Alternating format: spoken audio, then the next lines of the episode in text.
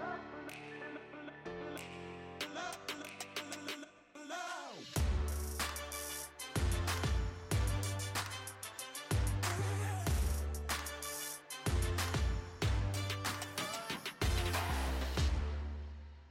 Herzlich willkommen zum Podcast Arbeitsphilosophen, die Zukunft der Arbeit. Herzlich willkommen im Jahr 2024. Ich hoffe, du hast ein paar schöne, ruhige, entspannte Weihnachtstage gehabt, das Jahr einigermaßen gut ausklingen lassen, um dann ganz frisch und voller Energie ins neue Jahr zu starten.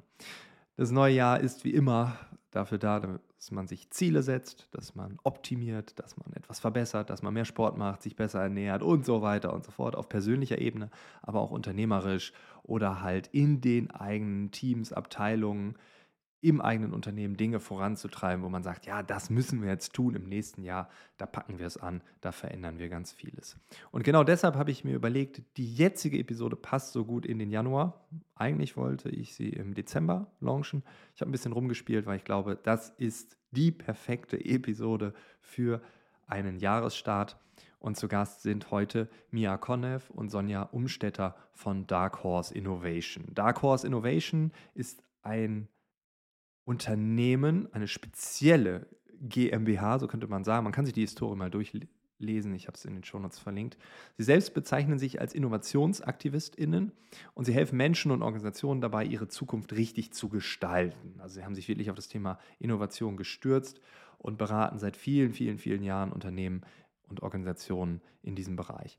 Und wir reden heute auf der einen Seite über die Innovationsfähigkeit von Organisationen warum man eine Innovationsarchitektur braucht, damit nicht alles immer nur aufgrund eines Zufalls passiert. Wir haben ja auch schon über Serendipität gesprochen im letzten Jahr mit Professor Busch, aber jetzt hier wirklich sich zu überlegen, was ist eine gute Innovationsarchitektur? Wie können wir Innovation und Transformation so gestalten, dass das nicht alles immer nur ein Zufall ist? Und dann haben wir auf der anderen Seite die Innovationskultur. Also wie müssen wir ticken, damit Innovation auch wirklich funktioniert? Und das sind die beiden Themenblöcke. Also Innovationsarchitektur, Innovationskultur, darüber reden wir. Mia und Sonja sind die absoluten Expertinnen in diesem Bereich, auch bei Dark Horse. Und ich hoffe, dass du aus dieser Episode auch ein bisschen was herausziehen kannst für deinen eigenen Jahresstart, für deinen persönlichen Jahresstart, wo es wieder darum geht, Sport zu machen, sich gesund zu ernähren, etc. pp. Ich glaube, da ist die ein oder andere Analogie versteckt und ich wünsche dir jetzt ganz viel Spaß mit Mia und Sonja, Dark Horse Innovation. Los geht's jetzt. Ihr habt in einem Buch, welches neu rausgekommen ist, vor einigen Monaten, Future Organization Playbook, gestartet mit einem Strategie-Hexagon. Und da bin ich recht lange hängen geblieben, obwohl es nur eine DIN A4-Seite ist. Da gibt es auch noch Erklärungen und so weiter. Ich würde das einmal kurz vorstellen, damit man auch, wenn man diesen Podcast hört, vielleicht eine grobe Idee bekommt, was das ist. Und dann tauchen wir tiefer ein. Das ist so meine Idee von dieser Episode. Und ich würde einmal versuchen, auditiv ein Schaubild zu erklären, wohl wissend, dass es in den Shownotes einen Link gibt, wo man auch einfach draufklicken kann. Da kann man wahrscheinlich die nächsten 17 Minuten überspringen, wo ich versuche, das zu erklären. Ja, vielleicht sind es auch nur zwei Minuten. Aber ähm, genau, ich versuche, dieses Bild auditiv zu vermitteln. Ein Hexagon ähm, wir haben sechs Felder und ich fange an mit dem Feld Kompetenz. Worin sind wir gut? Das ist eine Frage, die ihr stellt in diesem Hexagon. Das nächste Feld ist das Wertversprechen. Wie überzeugen wir? Also Kompetenz, Wertversprechen. Das nächste Feld ist das Spielfeld. Also wo spielen wir?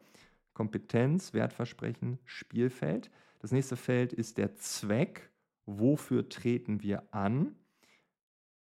Dann kommt Kultur, wie sind wir und die Struktur, wie organisieren wir uns.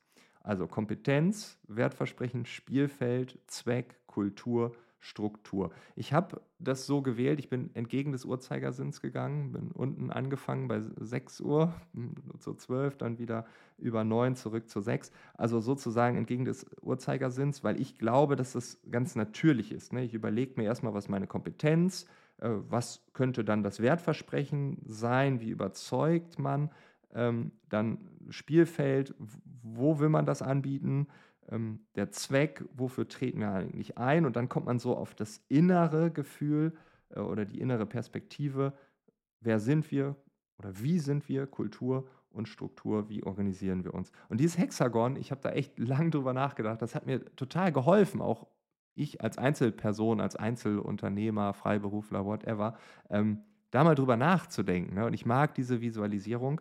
Und ich hoffe, dass jetzt alle, die diesen Podcast hören, nicht direkt aufhören und sagen, oh mein Gott, das ist äh, überhaupt nicht nachvollziehbar. Ich hoffe, ich habe es einigermaßen gut erklärt.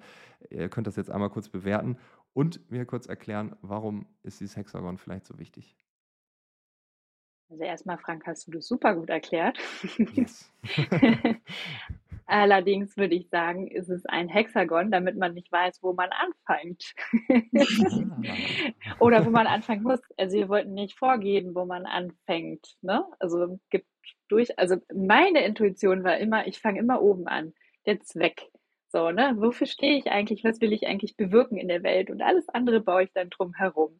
Aber für andere ist es vielleicht eben eine Business-Opportunität, nämlich ein Spielfeld, eine bestimmte Zielgruppe, die man bedienen möchte. Oder man hat eine bestimmte Idee von einem Produkt, was man gerne anbieten würde. Oder im Fall von Dark Horse hatten wir eine bestimmte Idee von Kultur, die wir gerne als Arbeitnehmerin erleben wollten. Und dann ist alles andere drumherum gewachsen. Okay, ja, ja. So, Das heißt, genau. meine Sichtweise hast du noch nie gehört. Doch schon. Okay, sehr gut. Klar. Ich fand vor allen Dingen den gegen den Uhrzeigersinn intriguing. Das habe ich noch nie mhm. gehört. Ja, okay. Cool. da, da, bin ich so ein bisschen originell oder unique hier in diesem Fall. ja. Aber warum ist dieses Hexagon so wichtig? Warum glaubt ihr, dass es in einem Buch, was, ich will nicht lügen, ich gucke jetzt schnell, also fast 400 Seiten dick ist. Mhm. Warum kommt es direkt am Anfang? Warum ist dieser Überblick, dieses Hexagon so elementar? Ich glaube, ähm, das ist diese Multiperspektivität und die Nichtvorgabe. Also, dass man sich auswählen kann, wo man startet und dass es eine gewisse ähm, ja, Perspektivenvielfalt zulässt. Also ich kann sowohl für mich alleine das Hexagon durchspielen und sagen, wo starte ich, ne, wo höre ich auf. Ähm, andererseits, wie spielt es zusammen? Also ich, es gibt keine Priorität, was das Wichtigste ist. Und andererseits kann man es aber auch so nutzen, dass man sagt, so, ich gucke aus der Brille Struktur drauf, weil ich habe die bestimmte Rolle, die sich viel mit Struktur beschäftigt. Du guckst aus der Spielfeldrolle, ne, weil du Marketing machst oder so. Und dass man gemeinsam drauf gucken kann, ein gemeinsames Bild hat und ähm, aber alle Perspektiven beleuchtet werden können und man merkt, dass es ein Zusammenspiel ist und nicht ein Prozess, den man irgendwie linear abarbeitet. Gleichzeitig sei noch ganz wichtig angemerkt, dass wir uns das nicht ausgedacht haben, sondern dass es ähm, ein sehr bewährtes Strategiemodell von Roger Martin drunter liegt. Vielleicht kennt es der ein oder die andere. Ähm, es ist das Playing to Win Framework, dem wir ähm, Kultur hinzugefügt haben, weil uns das noch gefehlt hat. Und wir haben es eben grafisch anders angeordnet, um diese besagte Intuitivität und Nicht-Reihenfolge da reinzubringen. Ja. Und oft ist es ja auch so, dass nicht immer hundertprozentig klar ist, was eine Organisation will, braucht und so weiter. Und dafür ist es, finde ich, auch besonders gut, um eben zu gucken, in welchen Feldern steht, steht die Organisation wie da. Also wo sind sie vielleicht schon sehr gut aufgestellt, wo fühlen sie sich wohl, was sind die Stärken und, und man kann darüber eben sehr gut gucken, wo braucht es gerade was. Ne? Und das kann man eben jetzt für eine ganze Organisation machen oder nur für ein Team oder nur für dich, Frank. Auch das ist eine Möglichkeit. So, ne? Also das ist, ist ja nicht immer hundertprozentig klar. Es wäre gelogen, wenn wir jetzt sagen würden, das ist eigentlich immer klar, mit was die Menschen zu uns kommen, oder? Mir? Kann man das so sagen? Das kann man auf jeden Fall so sagen. ja, ja, oft sucht man ja äh, Dinge und weiß gar nicht genau, was man sucht. Äh, man hat einfach vielleicht ein Problem oder man denkt, man hat ein Problem oder oder. Von daher, ja, kann ich nachvollziehen. Ähm, wir zoomen dann jetzt in diesem Gespräch ein bisschen rein. Das heißt, wir werden jetzt nicht das komplette Hexagon besprechen und alle Dimensionen und 400 Seiten des Buches, sondern wir haben uns auf ja, ich würde sagen, zwei Schwerpunkte grob äh, geeinigt im Vorgespräch. Auch weil ich glaube, dass die mehr Gewicht brauchen in diesem Podcast im Allgemeinen und weil ich auch anhand der Klickzahlen sehe, dass ähm, diese Episoden, wenn sie den Titel drin hatten, auch gerne gehört wurden, muss man auch dazu sagen. Und trotzdem nicht so vertreten sind, wie sie vielleicht vertreten sein können. Ähm, ein Punkt heute ist das Thema Innovationsfähigkeit. Also Innovation ist immer irgendwie ein Thema bei allen. Ähm, es gibt da draußen, und das ist auch meine Beobachtung gewesen, ihr schreibt es, ihr sagt es, ich habe das gleiche beobachtet, sehr viele ja, man kann sagen, Einzelmaßnahmen, Herangehensweisen. Oft wird so eine neue Sau durchs Dorf getrieben und dann machen alle das und dann wird man ja super innovativ. Und wenn man irgendwie zwei Monate später fragt, dann, ja, irgendwie war da keiner für zuständig und wir hatten dann irgendwie, die Kunden wollten das und dann hatten wir keine Zeit und, und so weiter und so fort. Und ihr plädiert für eine Art Innovationsarchitektur. Vielleicht können wir darüber ähm, in dem groben Themenfeld Innovation äh, einsteigen und äh, damit starten. Mhm. Ich habe mal vor zig Jahren im Studium gelernt, dass die meisten Initiat Innovationsinitiativen scheitern, weil es keine explizite Innovationsstrategie gibt. So, ne? So war der Stand der Forschung damals. Habe ich mal gelernt. Und ich würde sagen, das ist immer noch so. Aus der Praxis beleuchtet. Ähm, gibt ganz häufig diesen Wunsch, irgendwas zu machen, irgendwie loszustarten. Ne? Und dann kriegt man eine Inspiration, sei es, äh, man war mit jemandem golfen, der erzählt, ach, bei uns in der Organisation, wir machen das und das, das ist ganz toll. Oder ich habe äh, einen Artikel gelesen von Google, die machen das so und so. Oder irgendeine äh, total tolle, trendige Agentur bietet jetzt Innovationssprints an und dann macht man das. Man will ja irgendwie starten, man hat noch keine Erfahrung damit und man will starten. Und ich glaube, das ist erstmal was ganz total Gutes. Hm, das Problem ist, dass man es dann nicht einordnet, nicht reflektiert, wie geht jetzt unsere Organisation damit um? Passt dieses Format zu uns, was wir da gemacht haben? Haben wir das erreicht, was wir da gemacht haben? Meistens wird es erstmal gemacht, alle fühlen sich irgendwie ganz gut, aber es ähm, kommt irgendwie ein Ergebnis raus, womit keiner gerechnet hat und was die Organisation nicht so richtig verwerten kann und auch nicht so richtig versteht. und dann ähm, wenn es gut läuft, wird es aufgenommen und reflektiert von Entscheiderinnen und vom Management und dann wird gesagt, aha, okay, so fühlt sich Innovation an. Ähm, was machen wir jetzt eigentlich damit? Was haben wir daraus gelernt? Wie können wir das irgendwie ähm, für uns verwertbar machen? Wie können wir das daraus eine Struktur bauen und äh, ja, Innovation für uns einordnen und verstehen, wie wir das in der Organisation verarbeiten, verorten und äh, daraus was ziehen. Aber das passiert in den allermeisten Fällen nicht, sondern man hat es ausprobiert und dann begräbt man es. Alle waren mal kurz lustig, hatten Spaß bei der Innovationsarbeit und dann sagt man, ja, okay, das war lustig, aber irgendwie gebracht hat es nichts. Ähm, die Experience ist super, die Leute mögen es dann einmal anders zu arbeiten, aber das Ergebnis, was rauskommt, kann häufig von der Organisation nicht verarbeitet werden oder nicht verstanden. Und dann fehlt eben eine Struktur, die sagt, okay, wie können wir daraus jetzt lernen und das in ein, eine Struktur oder daraus eine Struktur machen, die Innovationen regelmäßig ähm, als Bestandteil der Organisation äh, ein, einführt und äh, weitermacht. Also der allerhäufigste Fall ist, dass die Leute sich vorstellen, ah, wir machen jetzt mal ein Innovationsformat und danach kommt auch ein fertiges Produkt auf den Markt, was super erfolgreich wird. Das ist noch nie passiert.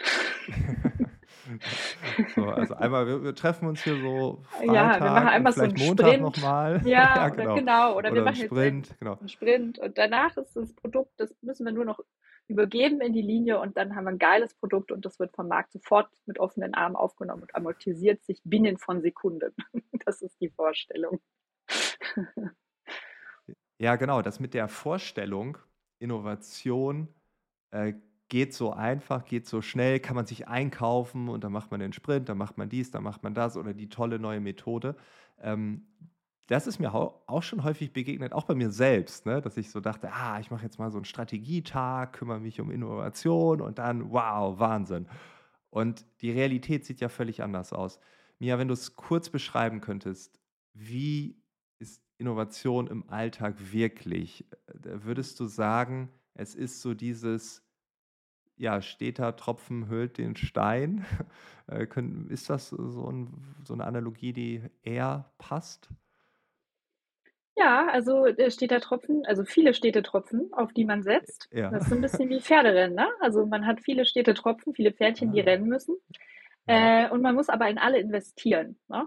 Wie beim Pferderennen. Du musst in alle Du musst in alle Loser investieren, denn am Ende weißt du erst, wer der Winner ist. Also wenn ja, okay. du ähm, 100 Pferde laufen lässt, ähm, dann ähm, und dann nur 10 davon gewinnen, musst du entweder ein hartes Risiko fahren und mit hoher Wahrscheinlichkeit verlieren, oder du investierst in ganz, ganz viele. Und das heißt, viele, äh, viele Ideen, viel Scheitern, viele Teams, äh, natürlich nicht von Anfang an viele Teams, aber man muss eben ein paar Sprints machen, ein paar sehr viele Sprints machen und auch ein paar Ideen richtig investieren ähm, und einen langen Atem. Ne? Einen langen Atem, hohes Commitment. Ähm, das ist nicht mal eben so gemacht. Das ist mal eben ausprobiert, aber damit wirklich Erfolg kommt, das ist knallharte Arbeit, wie in jedem anderen Bereich auch.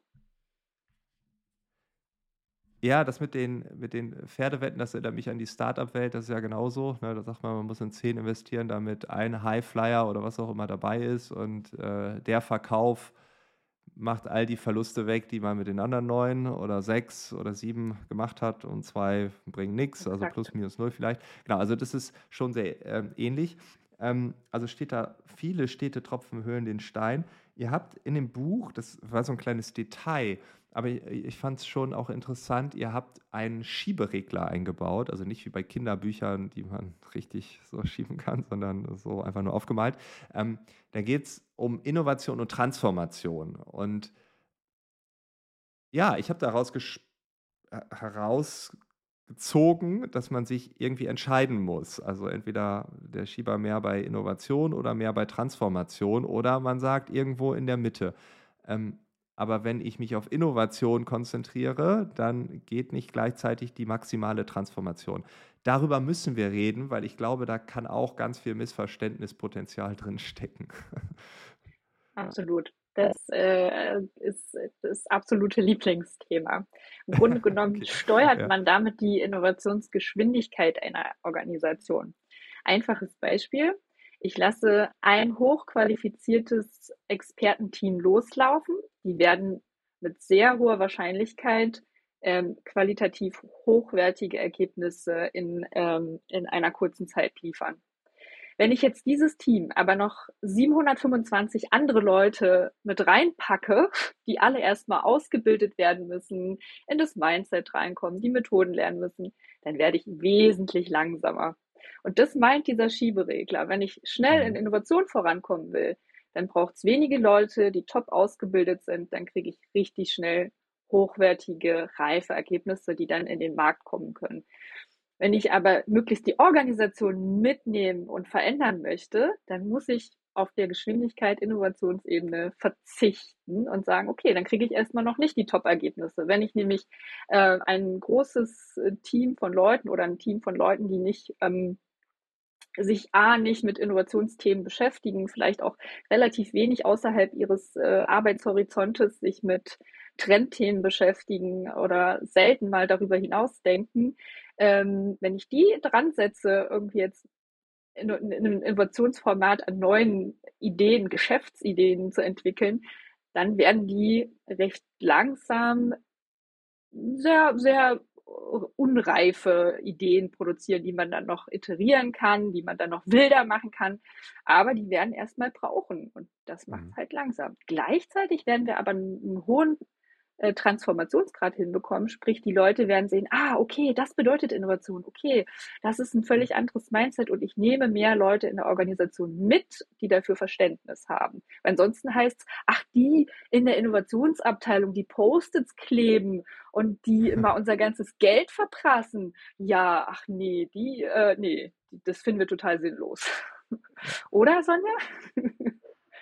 Ja, also ich, ich, ja, auf jeden Fall. Ich bin vor allen Dingen noch mal an dem Bild vom Schiebere, des Schiebereglers hängen geblieben. Wir mögen ja diese Slider, Wir haben gerade letzte Woche uns wieder einen neuen ausgedacht für, für eine Organisation und ähm, das Tolle ist ja, dass es eben nicht ein Entweder-Oder ist, sondern dass es eher die Geschwindigkeit bestimmt. Mhm. Also es ist eben nicht entweder Transformation oder Innovation, sondern einfach, wie schnell willst du laufen oder ne, wo, also worum geht es, aber vor allen Dingen, wie schnell, hat er mir eben genauso beschrieben oder du hast es auch schon gesagt, Frank. Ja. Es ist eher eine Frage von, wie schnell möchten wir uns bewegen. Und man könnte ja auch ähm, sagen, dass wir zum Beispiel erst transformieren wollen und dann nach den Schieber rüber, weil wir dann mit allen äh, oder weil wir dann mehr Kräfte ausgebildet haben und danach vielleicht besser. Also das könnte ja auch eine Hypothese sein, dass man sich eher auf das eine fokussiert und dann nach ein paar Jahren sagt, okay, jetzt haben wir so eine Qualität durch die Transformation erreicht, dass wir jetzt auch äh, bessere Innovationen auch aus der Mitte erzeugen und nicht nur in den absoluten Expertenteams. Wäre ja auch eine Hypothese. Oder sagt ihr, nee, stimmt nicht? Ah, also das klingt fantastisch, ne? Ich kann mir, also das klingt nicht nach Wirklichkeit, oder Mia? Ja, ich, ich ähm, muss gestehen, dass ich glaube, dass Innovation und Transformation nicht ohne einander gehen. Ne? Also ich glaube, ja. man kann auch nicht Innovation machen ohne Transformation, weil dann sonst entsteht dieser Effekt. Ne? Das sind die Idioten mit den Post-its, die unser Geld verbraten, ja. wir erwirtschaften das hier.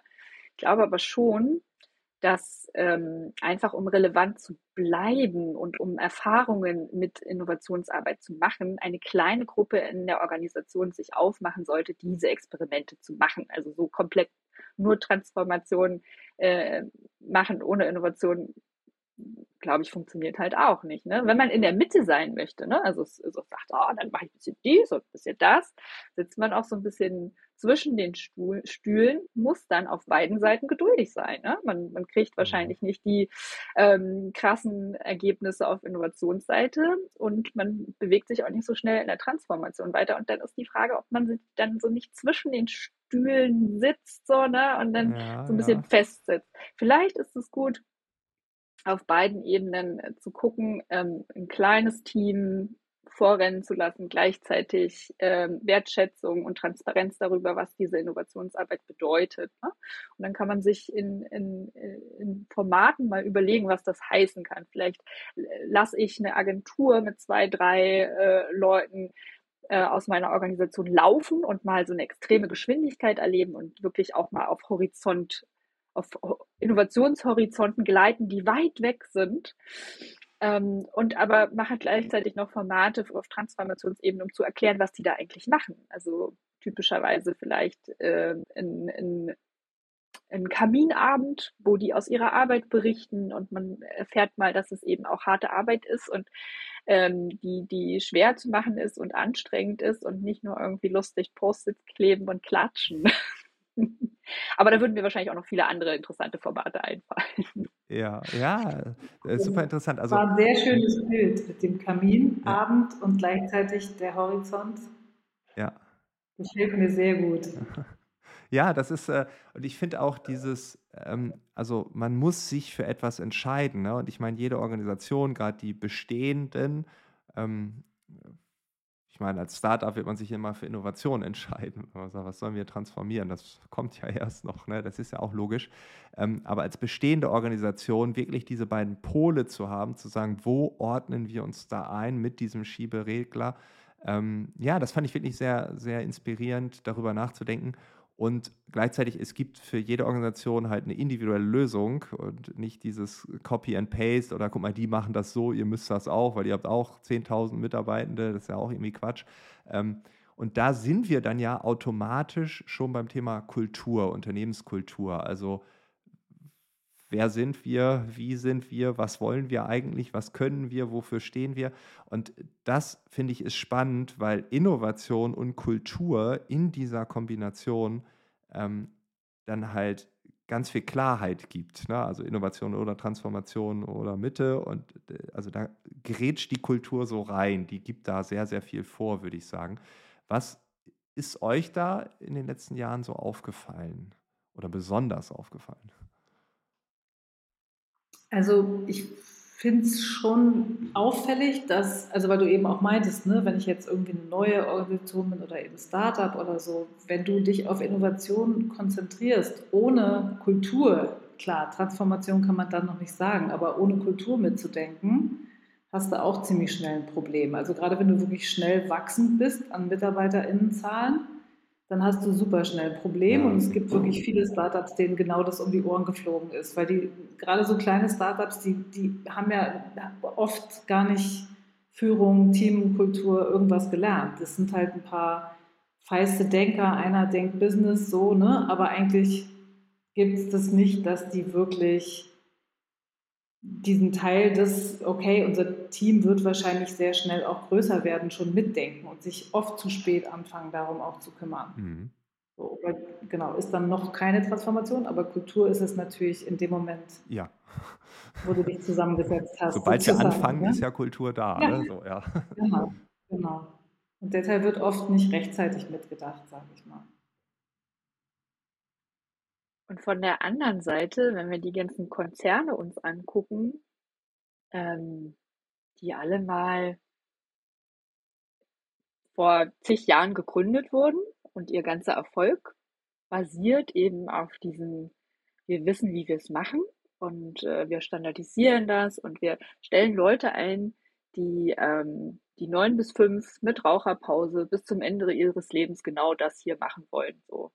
Und plötzlich kommst du dann und sagst, ach nö, habe ich mir anders überlegt. Jetzt ist die Welt eine viel schnellere und eine ganz andere. Wir brauchen eine Innovationskultur. Das clasht, ne? Das clasht ja, das ungemein. Ähm, und ich glaube, es braucht auch nicht überall eine Innovationskultur, was auch immer das ist, ne? Eine Kultur der Agilität, eine Kultur des äh, Work-Life-Blendings oder was auch immer. Ähm, ich glaube, dass es, man kann guten Gewissens Bereiche in Organisationen ausklammern davon und sie davon in Ruhe lassen. Ähm, denn man möchte ja auch, dass manche Bereiche in Organisationen bestehen, dauerhaft eine, eine Ruhe haben. Eine, eine, ne? Ich möchte nicht, dass meine Buchhaltung äh, 27 Mal im Monat den Prozess ändert, weil sie super agil ist. Nein, das möchte ich nicht. Aber ich möchte schon, dass meine Innovationsteams fünfmal am Tag drüber nachdenken, ob sie pivoten und äh, irgendwie ganz äh, was Neues einschlagen oder ob es äh, Indikatoren gibt, dass man irgendwie ganz dolle was verändern muss. Das heißt, ich brauche in manchen Bereichen eine hohe Flexibilität, ein bestimmtes Mindset und eine Kultur, ähm, die ganz anders ist. Aber in anderen hat äh, diese ähm, meine bestehende Kultur, die ich habe und pflege, auch einen großen Daseinswert und Berechtigungswert. Und das clasht, klar, wenn die sich berühren, aber ähm, wenn man es schafft, gegenseitig Wertschätzung aufzubauen, zu sagen, wow, okay, ihr, ähm, ne, ihr macht äh, jeden Tag so, wie es der oder die Kundin braucht und das, ihr seid ganz schnell und müsst reagieren, darauf hätte ich überhaupt gar keinen Bock.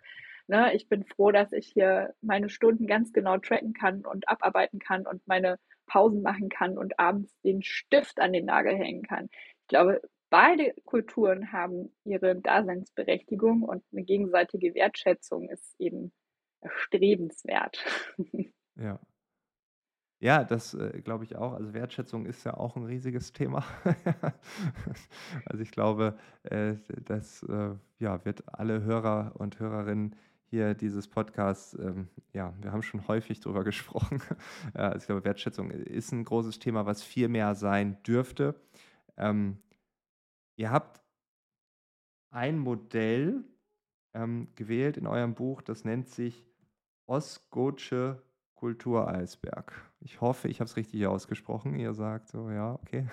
ähm, das ist ein Eisberg und es gibt drei Ebenen. Es gibt die Artefakte, sichtbar, aber oft nicht entzifferbar. Es gibt Werte, nur beschränkt erfassbar, zum Teil unbewusst.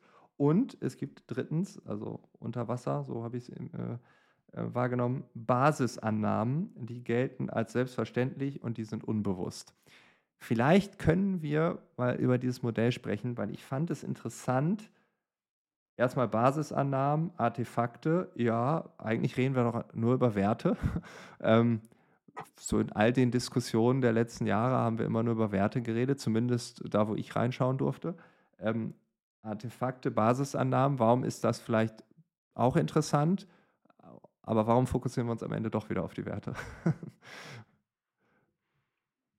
ja, ich, ich fange mal an. Ja, ich fange mal an. Also ja, das Schöne an Werten ist ja, dass das eigentlich die obere und die untere Eisbergebene miteinander verbindet. Also die obere Ebene ist, man kann es auch anders ausdrucken, eigentlich das, was wir, wenn wir eine Videokamera aufstellen würden, sehen würden. Mhm. Also wie verhalten die Menschen sich? Was äh, steht auf dem Paycheck? Was ist vielleicht an Vereinbarungen schriftlich festgehalten? Alles, was wir sehen können. Ne? Also jetzt und ganz unten ist eben das, was wir oft gar nicht sehen können. Deswegen ist es ja eigentlich erstmal, denkt man, das geht überhaupt nicht zusammen. Und über Werte wird es eben greifbar und, und es verbindet auch die beiden Ebenen. Und ähm, das, was ganz unten ist, ist eben, weil oft nicht bewusst oder nur wenig bewusst, ähm, schwer veränderbar oder langsam veränderbar. Also ich mache mal ein ganz bescheuertes Beispiel, weil das finde ich, weil das finde ich sehr greifbar ist. Wenn eine Führungskraft sich, also ne, wir werden geholt oder irgendjemand wird geholt für New Work und jetzt mal hier ganz selbst organisiert und alle so voll gleichberechtigt und New Pay und New Leadership und wir machen das jetzt alles total neu und so. Da, da stecken ja viele Werte drin schon in all diesen Dingen, implizit oder explizit. Und in der nächsten Sitzung schreit aber Chefin irgendeine der Angestellten total an, mitten in der Sitzung. Unterbricht die Person, schreit die an, weiß es besser oder so. Das ist die obere Eisbergebene, aber das sagt viel darüber aus, was ganz unten eigentlich noch da ist. Ne? Und da brauche ich im Prinzip auch gar nicht groß, also da kann ich erstmal gar nicht so viel da wird sich nichts ändern, wenn der Teil nicht angeguckt wird, sagen wir es mal so. Mhm. Ne? Ist das, habe ich das verständlich ausgedrückt? Ja, ich denke schon. ja, und ähm, deswegen, es, es gibt, also über Werte kann man eben viel sichtbar machen und man kann aber eben auch, also ne, man kann eben auch nochmal in, in Frage stellen, was sind eigentlich unsere Werte und wie wo wollen wir uns hinbewegen? Und man kann überprüfbar machen, weil die obere Eisbergebene ist das, was überprüfbar gemacht werden kann. Da mhm. kann ich sagen, stimmt, stimmen unsere Werte eigentlich mit dem überein, was wir leben? Und wenn nicht, woran liegt das? Und dann muss ich nach ganz unten gehen. Okay, cool. Also das äh, zeigt dieses Zusammenspiel äh, und die Ganzheit des Eisberges. ähm, aber wie werden dann Werte erkundet oder sichtbar und überprüft, weil das, was mir in den letzten Jahren auch wieder aufgefallen ist, ja, n gleich nicht eine Million, das ist auch klar. Ähm, es sind bestimmte Organisationen gewesen, die sich entweder ganz explizit damit beschäftigt haben und ich durfte Teil des Ganzen sein oder war auf irgendwelchen Events, wo das dann Thema war, oder ich war auch in der Briefing-Situation so, dass man mir gesagt hat, ah, wir haben neue Werte und wir schicken die, also ganz stolz, ne, und äh, dann waren die Personen aus dem Meeting raus, andere waren drin und haben gesagt, ach, die immer mit ihren Werten und so. Also das ist ja das, was doch irgendwie Alltag zu sein scheint in manchen Organisationen. Nicht in allen, aber vielleicht in vielen, äh, vielleicht auch in mittelvielen oder bei vielen, viele haben vielleicht noch nie über Werte nachgedacht. Aber wenn man über Werte redet, dann ist immer die Frage, die ich mir stelle, ja, haben wir die jetzt genommen, weil die klingen gut? Oder, äh, also wie werden die sichtbar und wie vergleicht man das dann mit dem Alltag? Also das ist ja, also nur mit dem Draufdrucken und an alle verteilen, da hört es ja nicht auf.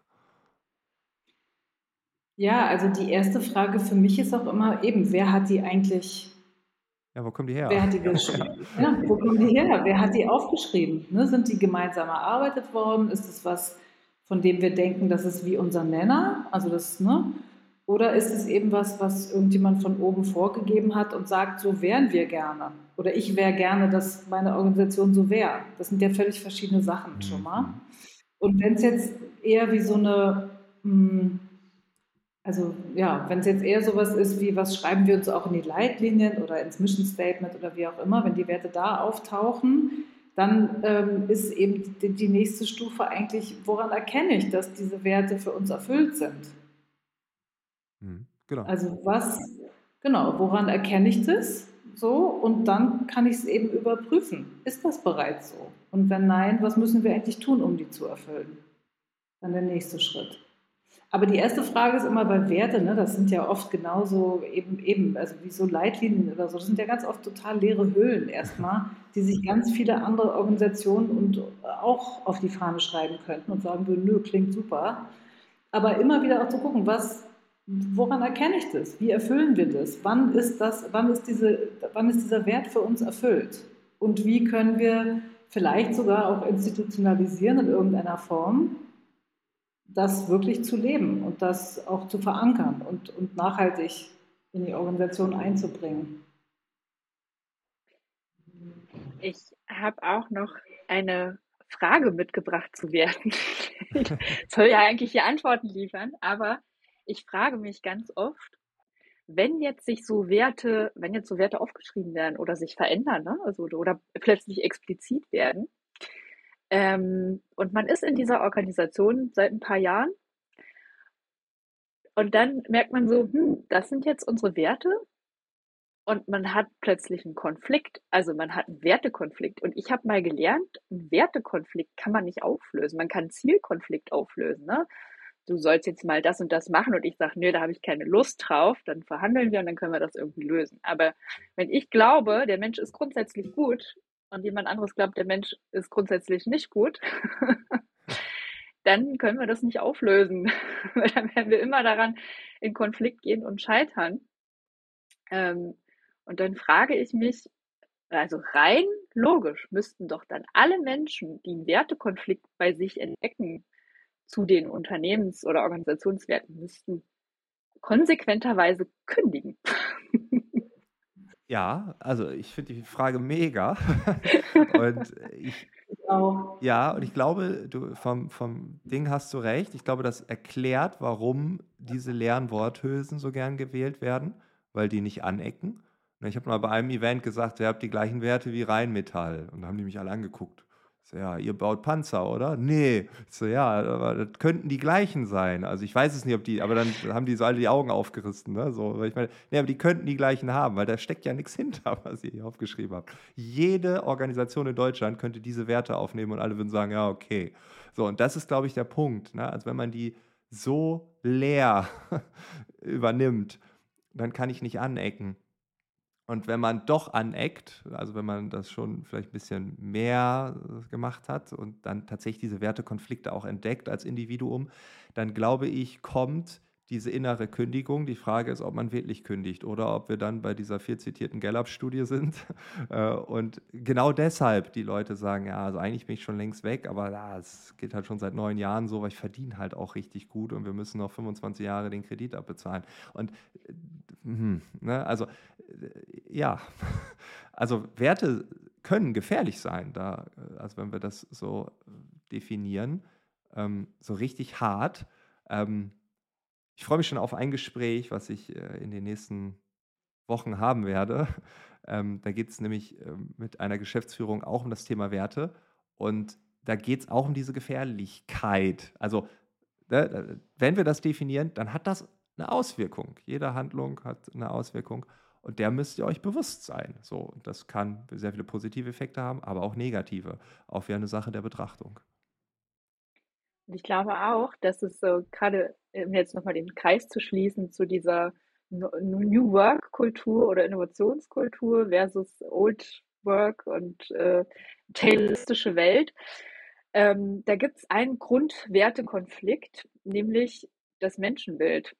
Ich glaube, dass äh, diese tayloristische Welt oder dieses, ne, was wir aus diesem Produktionsindustriealter kennen, ist so schlechtes Menschenbild. Der Mensch muss angetrieben werden. Ja klar, damit er diese langweiligen Produktionsschrittarbeit auch macht. da hat der Mensch von Natur aus keinen Bock drauf. Er ist ja, ja keine das Maschine. Gegenteil von Spielen, ne? So, ja. Das Gegenteil von Spielen, was eben in ja. diesem New York Kreativität, Innovationsding gefragt ist. Und da braucht man dieses positive Menschenbild und äh, dran glauben, dass der Mensch intrinsisch Lust drauf hat, was ja auch klar ist, wenn es abwechslungsreich ist, wenn er kreativ arbeiten darf. Und ich glaube, ganz viel Konflikt, äh, Wertekonflikt spielt sich genau da ab.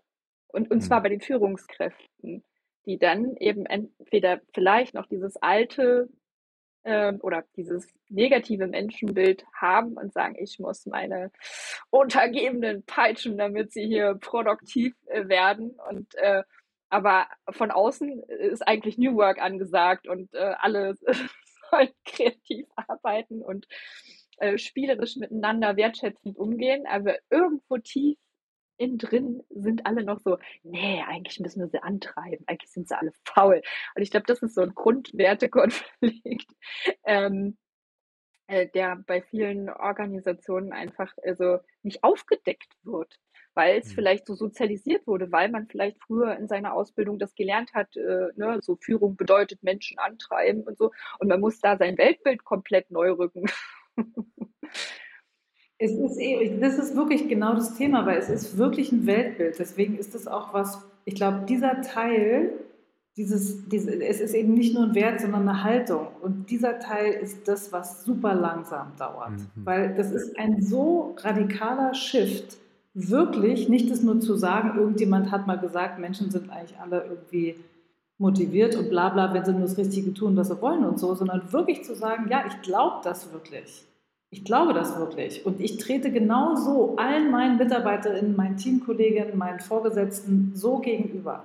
Das ist so ein krasser Wandel, der wird von allen total unterschätzt, weil ich glaube zum Beispiel nicht, also ich sehe es genau wie du, Mia, weil das ist wirklich ein Riesenproblem, weil es überhaupt nicht bewusst ist ganz vielen. Und wo ich, wo ich anders zu stehe, ist, ich glaube nicht, dass nur kreative, abwechslungsreiche Arbeit erfüllen. Das überhaupt nicht. Ich glaube, es gibt irre viele Menschen, die wirklich gerne, wie soll ich jetzt sagen, eine sehr feste, vorgegebene Struktur haben, die, die, die, die nicht immer Abwechslung wollen und so weiter. Unser Problem ist vor allem da, dass wir immer noch eine Wertung selber darüber haben, über diese verschiedenen Tätigkeiten. Und in unserer New Work Bubble ist diese Wertung oft sehr stark, dass wir sagen, ah, je abwechslungsreicher, je jünger, je frischer, je bla bla, je diverser, ne, da sind ja lauter Werte wieder drin, desto besser. Und der Teil, da stimme ich halt überhaupt nicht überein. Also genau, und das ist ein ähnliches Thema wie mit den Hierarchien. Hierarchie an sich ist weder gut noch schlecht. Hierarchie ist einfach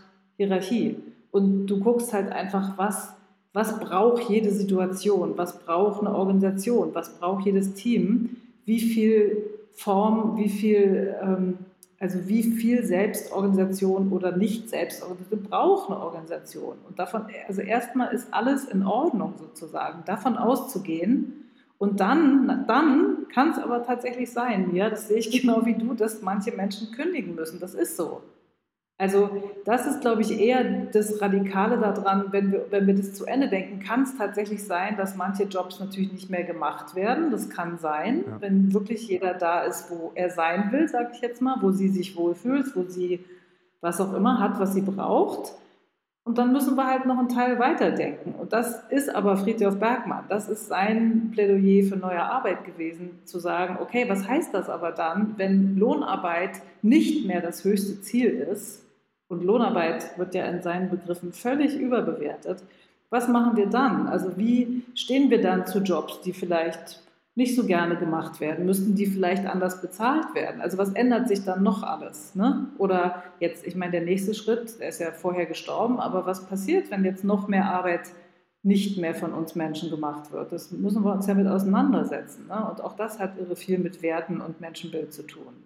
Weil Wissen wir alles nicht, was das heißt. Also es ist schon ziemlich offensichtlich, dass das viele Arbeitsplätze wieder kosten wird. Aber ne, also was heißt das, wenn dann Lohnarbeit nicht mehr das Größte ist, was es gibt? Sondern was machen wir dann eigentlich und wie organisieren wir uns und wovon leben wir dann? Und was tun wir dann, wenn wir nicht mehr müssen? So, das, das sind ja die wirklich interessanten Fragen. Aber so weit kommen wir ja oft gar nicht, weil wie gesagt, das Menschen halt, dieses, diese Haltung zum Menschenbild ist so elementar. Also und das ist im Eisberg ganz unten. Ganz unten ist es bei den meisten Leuten. Ganz oft nicht bewusst, wie sie eigentlich über Menschen denken. Mhm. Im Ausrutschen oder in welchem Eisberg auch immer. Und meine Erfahrung, wenn man sie darauf stupst, gibt es als Reaktion, ja, das mag ja sein, aber bei uns. Ja, Ich genau. sage, ja, dann hast du Genau. meine Und Argumentation, äh, bist du aber auch genau, ganz schnell ausgestiegen, weil ich sage ja, genau, das fängt bei dir an. Also wenn du als genau. Führungskraft dein Team mit dieser Basisannahme, die sind alle faul, nur Peitsche Mhm. funktioniert, ähm, seit 20 Jahren am Laufen hältst, die passen sich an. Und dann kündigen sie entweder oder sie haben seit 10 Jahren innerlich gekündigt oder sie sind darauf konditioniert, Peitsche ist schon okay. Also, äh, gibt ja auch Szenarien, wo Menschen das gerne mögen, ne? So, also von daher alles okay, alles kann, nichts muss. Ähm, und daraus aber zu schließen, dass das die einzig wahre Basisannahme ist, das ist ja das Schlimme. Und ähm, ja, ich habe diese Diskussion schon wahrscheinlich hundertmal geführt und äh, immer wieder ist das das Argument. Ja, das mag ja schon sein, aber bei mir, die Leute, die sind äh, und man lässt sich nicht darauf ein, diese Basisannahme zu hinterfragen.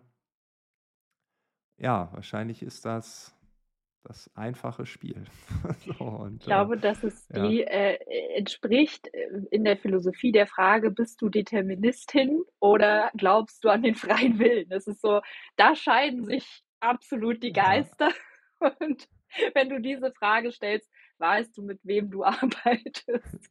ja, ja. Und das ist ja okay. Also es, äh, ne, wenn das so funktioniert und du ziehst die richtigen Leute an, die das mögen, die sagen, Peitsche ist toll, super, äh, kann ich mich, es gibt Struktur, äh, es, es ist ja auch okay, ne, zu sagen, ihr müsst jetzt alle, äh, meinetwegen, ne, dann, ne, aber dass die, die da nicht mit umgehen können, dann gehen.